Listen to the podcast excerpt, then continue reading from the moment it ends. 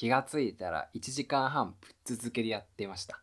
いやこの熱量フルマックスのまま今日は話させてください。いやー今日は長くなるぞ。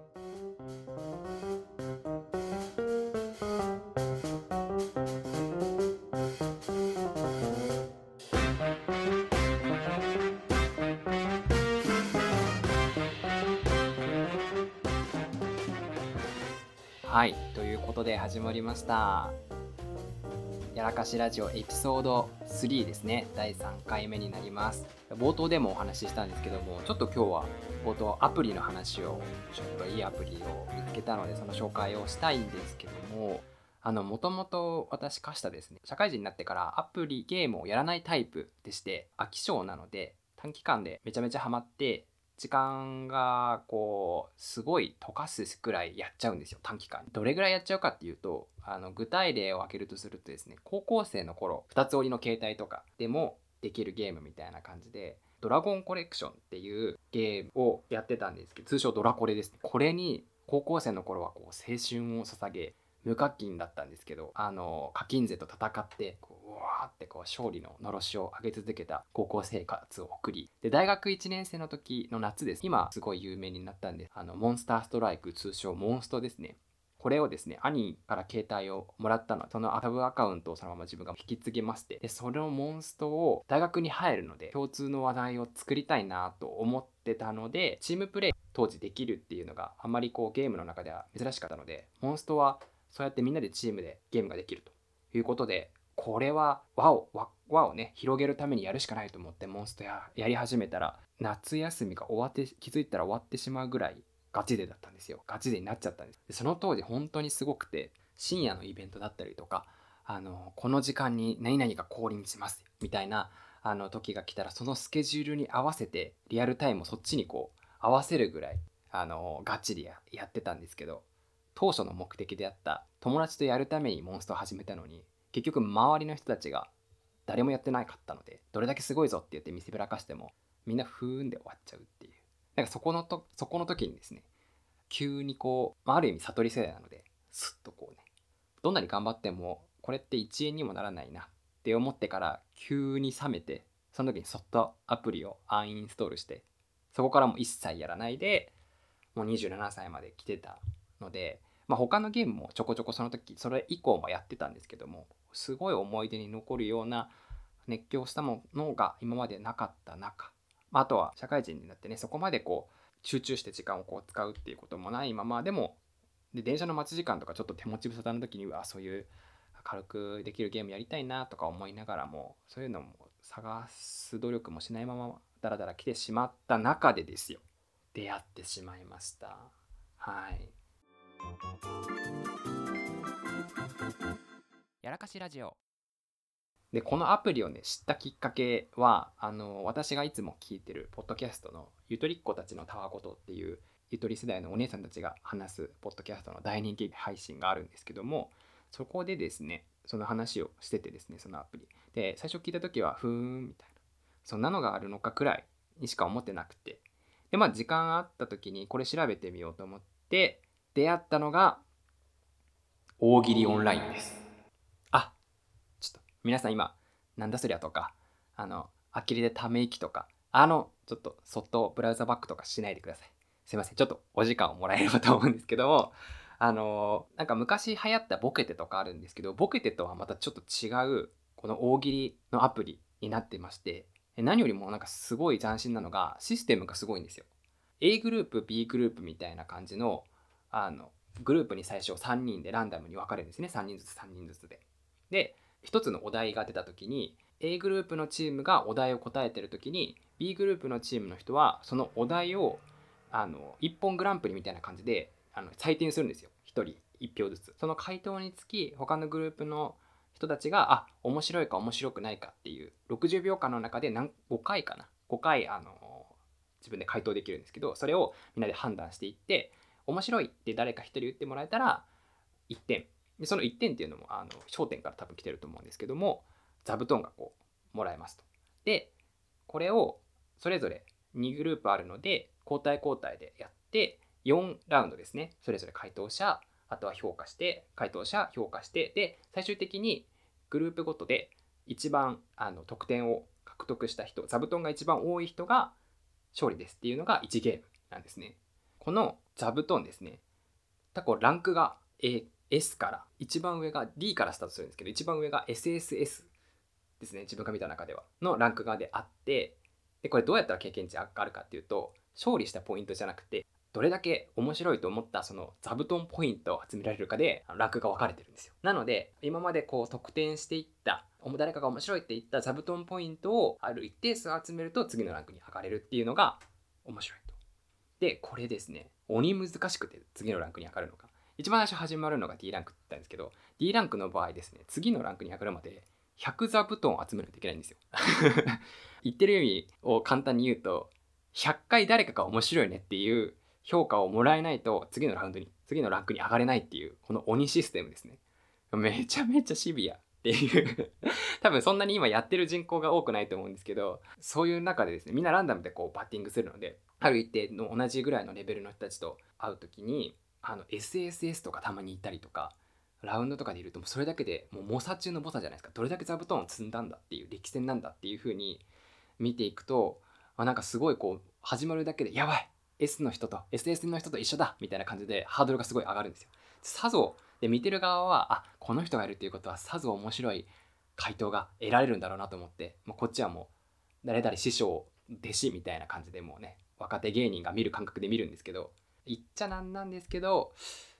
SSS だから絶対面白いって言われたらそうでもないっていうか。多分あの蓄積していくのでなんかこう数いつかやっていけばあの時間さえね繰り返していけば SSS に誰かになるという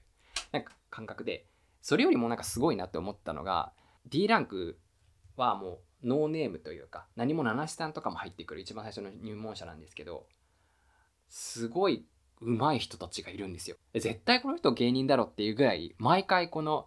3票最高1回の回答で得られるって言ったんですけどみんな3票3票3票みたいな。いやお面白みたいな。いやこれはなんか名前聞いてみるとえ怪しいなみたいな人もいっぱいいるしいや実はこれ芸人さん隠れてやってんじゃないかみたいな感じのクオリティの方がポンポン出てくるのが D ランクなんですよ。だからあの JSS の人もよりもこう D ランクのノーネームって書いてる人のが結構怖いっていう。面白ぶっ込みを持ってくる可能性があるっていう中でみんなリアルタイムでそれを素人もねみんなよく分かんない段階の中で回答をする人もリアルの人たちで。でそれを評価する人もリアルな人たちと一緒にこう高め合っていくのがねもうなんか漫画研なんですかこう漫才研究会みたいな感覚がしていやなんかすごい青春だなと。まさかこの年になってこんな誰かとつながれるというお笑いっていう一つのねこのだけでつながれるんだっていうことにもう本当に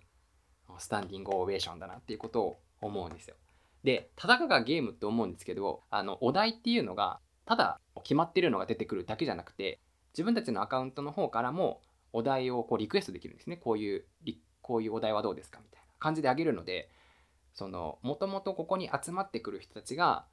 もう大喜利をやりたくて仕方がない猛者たち。もうコア中のコアの人たちが集まってさらにそのお題を作る人たちもそのコア中のコアの人の中でも採用する採用しないっていうのをみんなでアンケートを取っていくのでまあまあまあ無限に面白い面白いの連鎖なんですよ。でプラスですねこれ。60秒間で1回って言ったんですけど60秒間フルで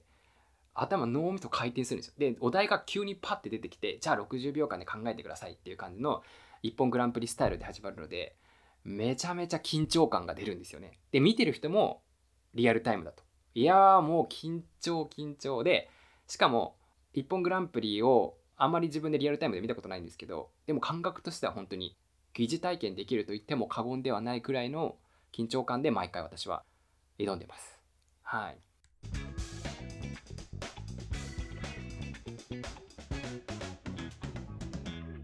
やらかしラジオで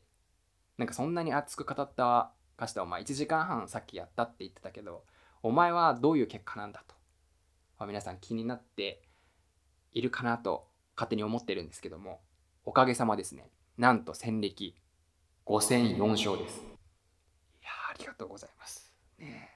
かといってラジオじゃあ面白いのかって言われたらそこに掃除をするわけではないですけども。まだこう D ランクなのでね皆さん同じようなこう体でいうみんな白帯みたいな体勢でね始まってるわけなので。まあ頭一つ抜き出るとかそういうこともね今ない中ではあるんですけども唯一ですね僕があの負けてしまった人がいるんですよ。もう名前を絶対に忘れないんですけども。唯一負けた相手っていうのがこうアホリズムっていう名前の人で。いやもう絶対お笑い好きだろうと。この人に座布団1枚差で負けたっていうのが今悔しくて、いや、悔しい悔しいって言って何回も何回もやってるうちにハマって1時間半経ちましたと。いや、いつもだったら、そのターンが終わると広告流れるんですよね。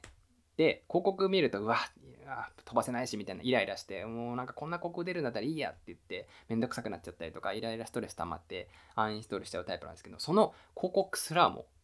許せてしまうほどクオリティ。で出てくる人たちもみんな個性豊かですごいひたすら三河健一に絡めて回答する人もいるしひたすらあのトゥクトゥクベトナムかどっかの乗り物ですよね。バイクみたいな。トゥクトゥクに絡めて話をする人もいる。回答する人もいるし。そしてなんかかわいそうなのがそのトゥクトゥク推しをの人が回答した次の回答とまたトゥクトゥクの人を同じような回答してかぶっちゃって面白くないっていう判定を受けちゃう人がいたりとか。いやーもう今日から本当に時間を溶かすというか私最近趣味があのー、これっていうのがなくて困ったんですけど今日からもう胸を張って私の趣味大喜利オンラインですっていうことにします。目指せ SS ランク。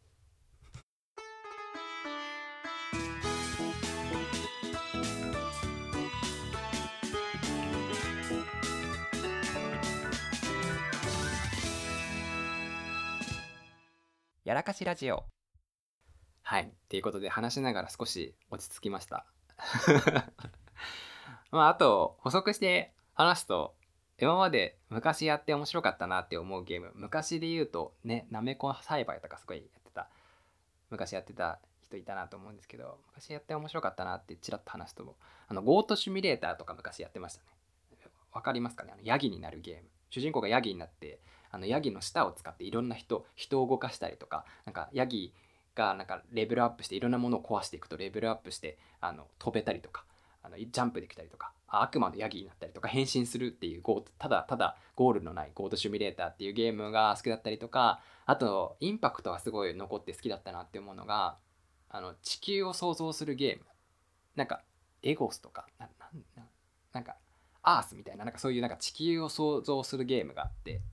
これ何するゲームかっていうとあの神様視点なんですよ。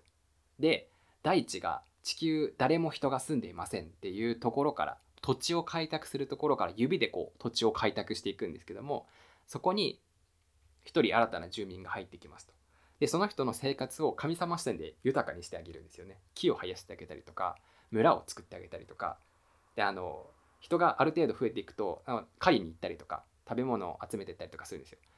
神様なので信仰心みたいなのがとか満足度っていうのが人が上がっていけば上がっていくほど人が増えたりとかこう財力になっていくっていうシステムでいつの間にかこう偶像崇拝みたいなのが始まっておおうちの地球もどんどんだんだん広がって勢力拡大してきたなと思ったんですけどもこう人生で課金自体をしたことない全くの無課金でだったので毎日あある日始めてたまごっちみたいな感覚で今日のうちの地球うちの住人たちはどうかなって思って見たらあの人が増えすぎて人口爆発しちゃって食料が賄えなくなっちゃったんですよ。でそこからあの民が争いを始めて信仰心が薄れ始めている中ででやばいやばい周りの人たちがどんどん亡くなっている第1世代が第2世代がとか言ってる間に他の集落から原住民が押し寄せてきてうちの村壊滅しました。もう悲しい悲しい。本当にゲーム自体は好きだったんですけど多分どこかで課金をしないと間に合わなくなる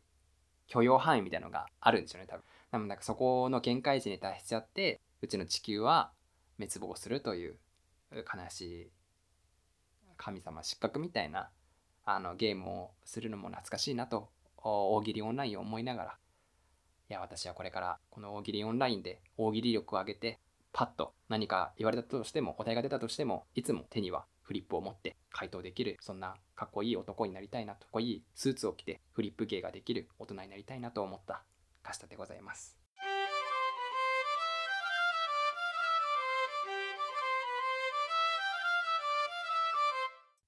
やらかしラジオ。でですよ。で、実はですね、今回メインで話したかったのは、まあ、大喜利オンラインじゃなくてですね。当初一番のメインであの収録しようと思ってたメインが今話題になってます。最終章として考察が盛り上がっております。ワンピースフィルムレッドです。あの行ってきました。先週の水曜日ですね。大振り返り特別会を撮りたかったんですけどもすでにあの前半は大喜利オンラインに締められてしまってますのでちょっと駆け足でねあの浸浸っていきたいなと思っております。はい、でもう「ワンピースフィルムレッドなんて言ったらもう聞いてくださってる方はもう知らない人いないと思うんですけど一応こういうのラジオ形式でやっておりますのであの軽く振り返ってみましょうと。ワンピースですねこのジャンプ自分自身毎週買って読むほどではないんですけどもワンピース考察っていうのが最近 YouTube でよく上がってて、まあ、今年になって20年以上ぶりにですね実はがじゃなかった。みたいな大きい伏線回収があったんですよね。でそれを聞いてのめり込んだせいでしてなので読んではないけどジャンプの最新の話をできると。にわかでやってます話だけ合わせることができますっていう税なんですけども。そうですね。それに絡めて今年何十年もこの帽子をお前に託そうって言ってたあのシャンクスが関係してるという映画が出るという形でワンピース界隈が大盛り上がりいたしまして、まあ、そりゃあ見ないわけにはいかんだろうということで今回平日に行ってまいりました。今回ですねお昼に映画館行ったんですけどもやってしまったなって思ったのがあのー、お昼に行ったので夏休みの学生がめちゃめちゃ多かったと。なので真ん中の席で一番前が誰もいない邪魔にならない足を伸ばせるみたいなところを過ごしたんですけど右後ろの学生のグループですね。56人がずっと話してると「おいおいおいおい」と「やっちまったよ。昼間の真っ昼間にしてしまったから外れくじ引いちゃったよ」っていう風に思っちゃって、え、でもやっぱ怒れるタイプじゃないので私は。なので静まってくれっていう思いを持ちながらもいやでもこれはやっぱいろんなね成功哲学とかちょっと勉強してるのでここでやっぱり考え方を変える。他人は変えられないけど自分は変えられるんだみたいなところでこう考え方を変えてあこれは学生を招いてのオーディオコメンタリーだみたいな。副音声で聞けばいいんだなと思ってまだ実際に映画を始めてないんですけども映画が始まる前のよくわかんないあのいろんな映画のね CM とかについてえー、話してる学生の人たちの話を聞きながら、まあ、イライラしてるところからあまあなんかそういうのも青春だよなっていうふうに、まあ、おじさん視点でねしみじみしてます。ちょっと意味に行ったところが始める前になったら一人の子がですね暗くなって「おい今から始まるから静かにしないと」みたいな一人の子がいて「なんだよお前」たいなことを言いながらみんな静かになっていった。でそれを置いた瞬間にもうおじさんはしみじみ「もうなんていいグループねよ」と。やっぱそういうストッパーがいるからワイワイみんな無責任できるんだなっていうのを改めていいなっていうのを感じて始まったワンピースフィルムレッドでした。でですね、今回あらすじをお話しするとですね、かつて音楽の国と栄え、音楽の国として栄えたエレジアっていうワンピースの国があったんですけども、そこを舞台にして世界の歌姫、歌ですね。これは作中です。シャンクスの娘っていう風に言われてます。のライブに参加したルフィたちが事件に巻き込まれるという話になっております。で、先ほどもお話しした20年以上隠されていた赤髪海賊団について触れるということで話題になりました。で、これ、まあ、いろんなこう、あの賛否両論、実は読んでます。まあ、今回、その歌を歌う、歌を話す人の声優さんは声優さん。で、歌を歌うっていうのが歌姫っていう設定なのでメインなので、そこでよく今話題になってる令和の歌姫、Ado さん。ですね。Ado さんが楽曲のタイアップをするということで、7曲ですかね。それぐらいこう、今回書き下ろして歌いましたと。だから映画の中でも7曲ぐらい出るちょっとネタバレをさせてもらうと、まあ、これ15日以降なので公式では話していいよっていう話なので、まあ、細かくは話せない話さないこう大まかに話すんですけども前半は正直言ってはっきり言うとアドのライブコンサートでした。7曲を劇中で歌うので、まあ、なんかちょっとミュージカルチックにというか歌い始めました歌い始めましたみたいな。で後半はどちらかというとワンピース戦闘シーンみたいなのが増える感じなので今までのワンピースと全然こう展開が違うかなと思いました。だからこそ普通の今までのワンピースファンの人たちはなんだよ俺はアドのライブコンサートを見に来たわけじゃないんだと。ゴリゴリに戦うシャンクスだったりとかルフィたちを見に来たのに。なんでこんな最初は歌ってばっかりいるんだみたいなところをついてる人がいると思うんですけど私自身としてはこれさっきのね考え方も変えるって言って話したんですけども「ワンピースの映画も見れてプラス今アドのライブも聴けるしかも映画館の大迫力の音量で聴けるっていうのは結構よくあるなんとかレンジャーとなんとか仮面ライダーのこうコラボで2個で1つの1つの作品を2個出しますみたいな2個1でやる映画の感覚にちょっと似ててこれお得だなっていう風に感じました。で大まかな、ね、話をさっきしたんですけども、まあ、正直見終わった時の感想を言うといやむずいみたいな。感想むずいなってなってなんかこう複雑な気持ちになりましたね。なんでスカッとする終わり方ではないんですよねでなんかちょっと難しい内容だったかなっていうのを正直あって。なので見終わった後に小学校低学年の子とかも結構いたんですけどもこの子たち今回の内容理解できたのかなみたいな部分は終わったんですけどもなんか自分も正直こんな気持ちになるんだったらみたいな見見なくてあみたいな部分はあったんですけどでも時間差でですねこれすごいなと思ったのは多分意図的だと思うんですけど曲の要因がすごい来るんですよ。なんつったってこう7曲歌うので後で口ずさみたくなったりとか。この曲自体もですね7曲簡単におさらいすると1曲目「新時代」ですね。よく言うこの主題歌で歌われるやつが作詞作曲したのが中田ヤスタカさんですね。きゃりーさんのプロデューサーをやってた方。2番目が「私は最強」これは Mrs. GREEN APPLE 3番目が逆光。これは今話題の Vaundy。4番目がウタカタララバイこれは FAKE TYPE.さん。5番がトットムジカですね。これはよく「進撃の巨人」とかでオーディオサウンドトラックを作ってる澤野弘之さん6番ですね世界のつづきは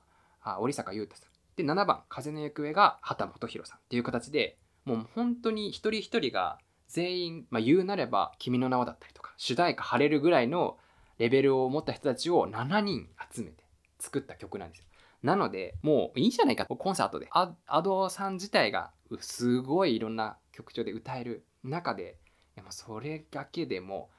もう一回確かにライブコンサート見に行くっていう感覚で行ってもいいなっていうのを、あの見た時は思わなかったんですけど、振り返って感じましたね。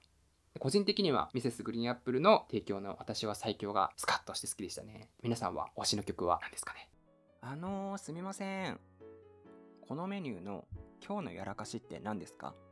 ええええええあなるほどそういうことなんですねあーわかりましたじゃあこのやらかしをダブルでスモールにして還元濃縮した原液をグランドでテイクアウトお願いします。完璧です。やらかしラジオ。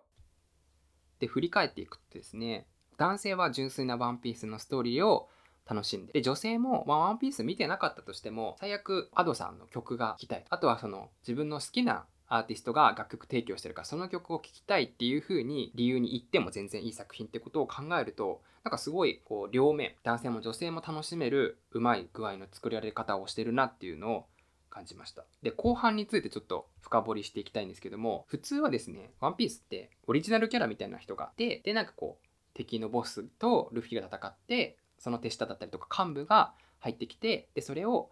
ゾロだったりとかサンチとかの周りの人たちが戦ってってで最終的にこのオリジナルボスキャラみたいなのががなんか大きくなるんですよね。大きくなるか合体して大きくなるかって感じででっかいやつとルフィが戦う。で倒すみたいなのが典型的なパターンだと思うんですよ。今までも。で今回も今回はまあまあそこはあれとするんですけども、まあ、ヒントまだ見てない方がいらっしゃると思うんでいたらちょっと申し訳ないですけどヒントとしてもう大ヒント言うならばナルトの無限つく読みとだけ言わせてほしいです。で、今回のレッドはですね、目に見えてわかる敵がいないんですよ。こいつ悪いやつだな、みたいな。あとは、まあ、言うなれば、歌の闇落ち。ああ、前半あんなにライブやってがっつり歌歌ってたのに。で、素直に応援もしにくいし、なんかちょっと怖いよ。後半はなんかずっとざわざわみたいな感じの作品でしたね。全でも見た後にさっき言ったであとはちょっとすっきりしないんですけどその後に曲がねちょっと聴きたくなってとかそれで余韻を含めて楽しむ作品になってるかなっていうふうに感じました。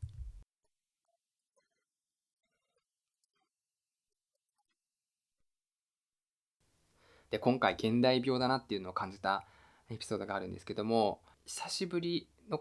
映画館で正直コロナ以来自分自身あんまり映画見に行くことがなくてなんならちょっとあんまり映画館っていうよりも自分の好きなペースであの今 Amazon プライムとか Netflix とかで映画いっぱい見れるじゃないですか。なのでなんかそういう自分の好きな時に見たいように寝転がりながら映画見るっていうのが典型的になってたので映画をこう効率重視みたいな感じで見ててる部分が正直自分ではありましてだから倍速再生とかスキップとかよく使っちゃうんですよ。で本来であればあんまり映画を楽しむっていうのは良くないと思うんですけどもこのスキップバックだったりとかあ今のシーンいいなみたいな今のくだりもう一回見たいみたいな感じでバックしちゃったりとかよくあの自分自身するんですけども癖づいてるから映画館ってあこのシーンいいのにって思ってあの指がこう動こうとするんですけどあ映画館だからできないんだみたい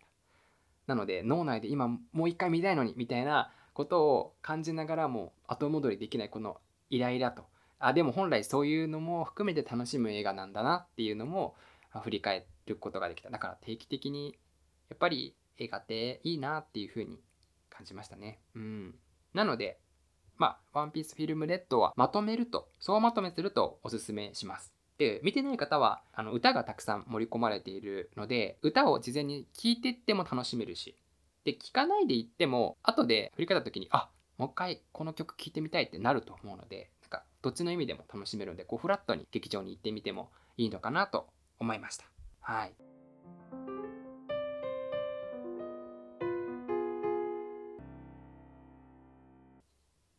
はい。ということで、本日のやらかしラジオいかがでしたでしょうか？今回はですね、